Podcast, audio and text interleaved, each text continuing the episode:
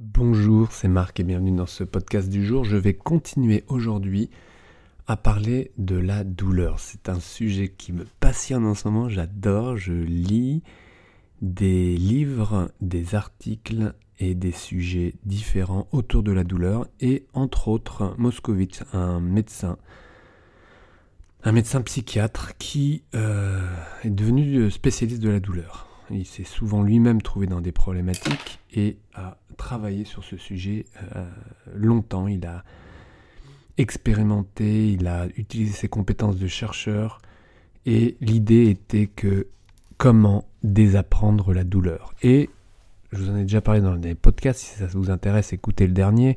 Aujourd'hui, je vais vous parler des cartes cérébrales, la manière dont il en parle. Parce que c'est quand même euh, hyper parlant. Moi, c'est des choses que j'aime bien lire, euh, des articles ou des livres qui confirment ce que j'ai déjà expérimenté.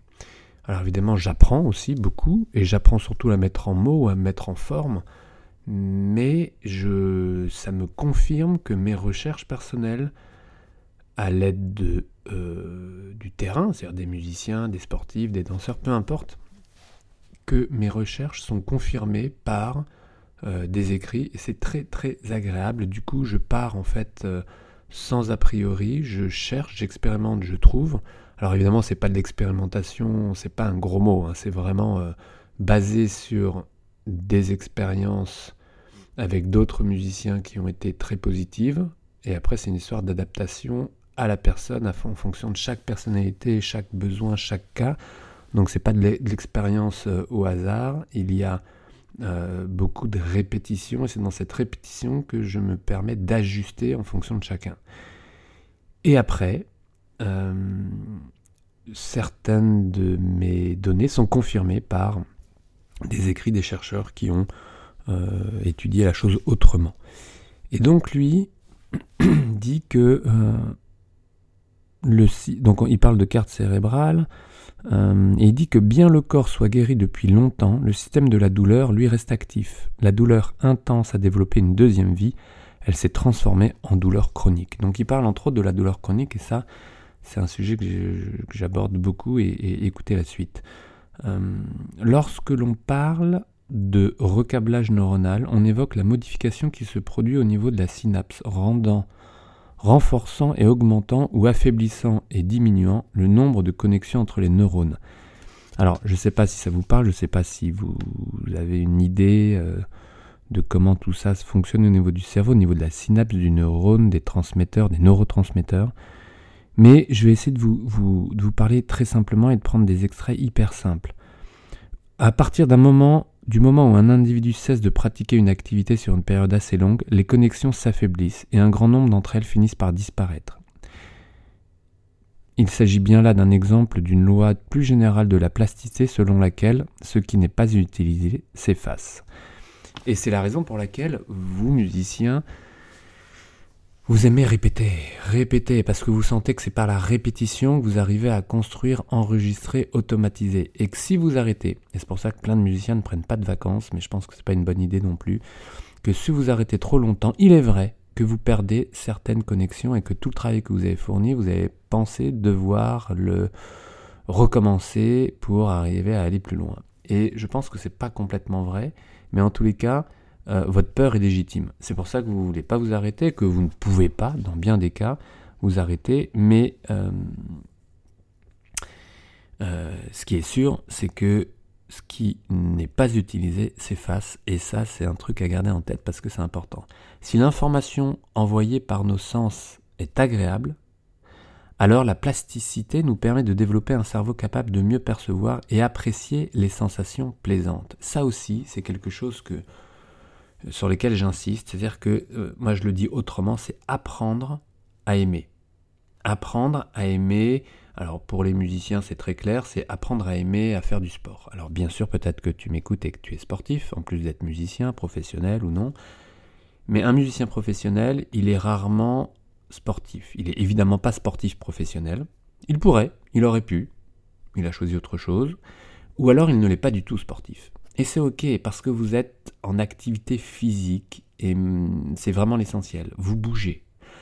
Et c'est là où il est important de ne pas bouger que vos doigts, mais de bouger avec plus de conscience du reste du corps. Et par rapport à la douleur, c'est hyper important, le mouvement est hyper important.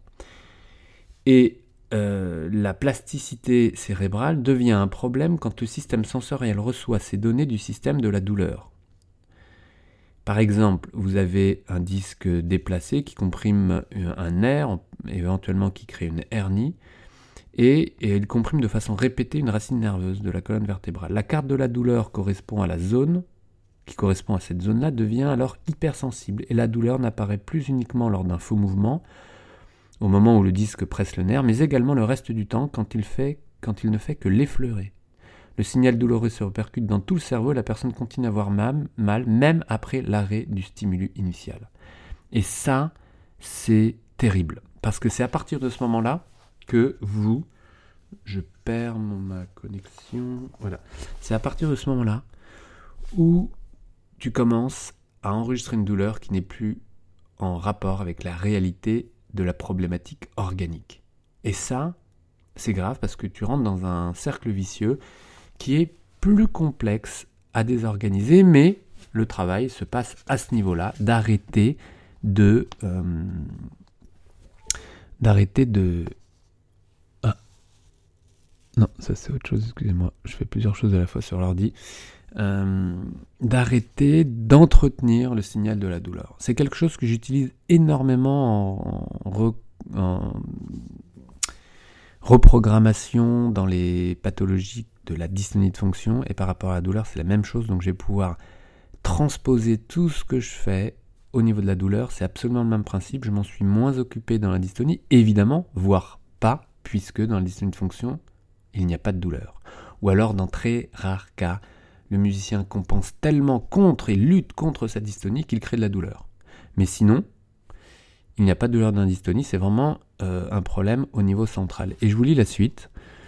Euh, en cas d'extension des cartes de la douleur, donc si les signaux douloureux peuvent déborder dans la configuration neuronale, il est alors possible de développer une douleur projetée. Ça, on les retrouve beaucoup. Euh, on parle beaucoup du douleur projetée, par exemple, au niveau de l'épaule, euh, quand il y a des ruptures ou des lésions, des tendinopathies, par exemple du sus-épineux, qui est un petit muscle qui est sur le dessus de l'épaule, au niveau entre l'omoplate et l'humérus, eh bien, quand il y a une euh, douleur au niveau du sus-épineux, il peut y avoir des douleurs projetées au niveau du deltoïde, c'est-à-dire le muscle qui galbe votre épaule. Et après, les musiciens se plaignent de douleurs au niveau du galbe de l'épaule, du milieu du bras, du haut du bras.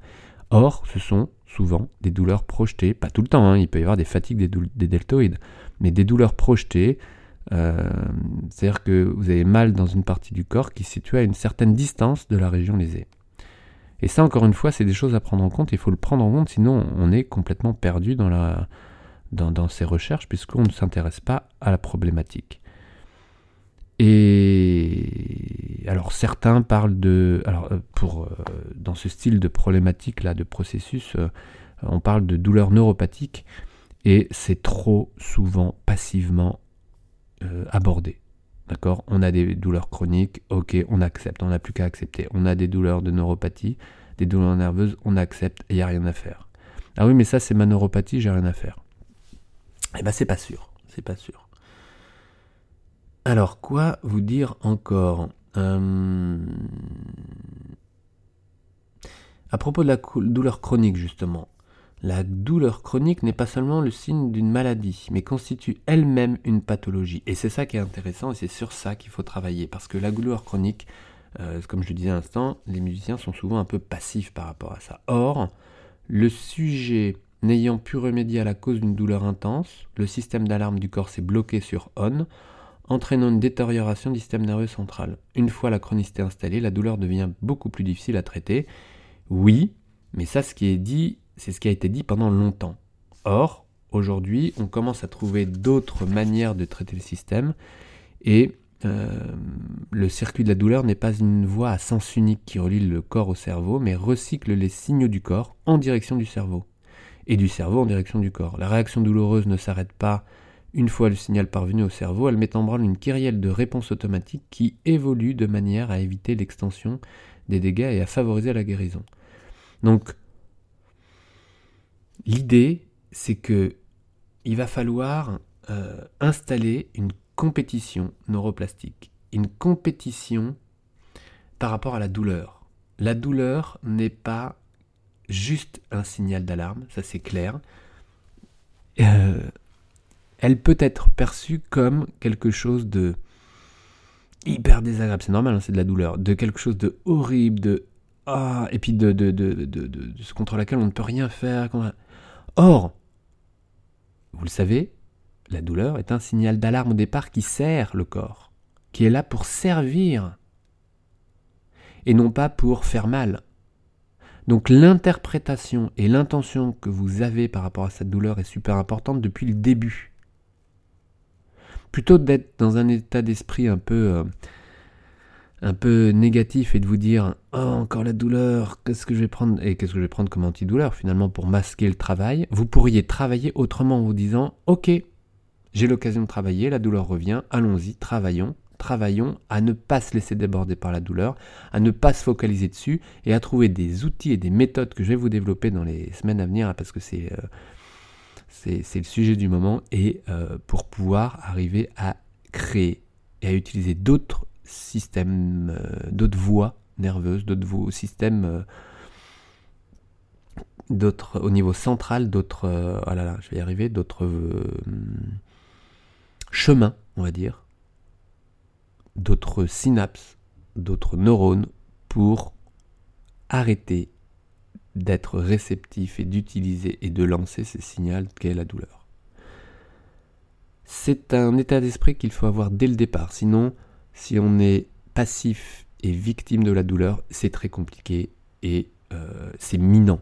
Pour le cerveau, c'est minant, c'est démoralisant.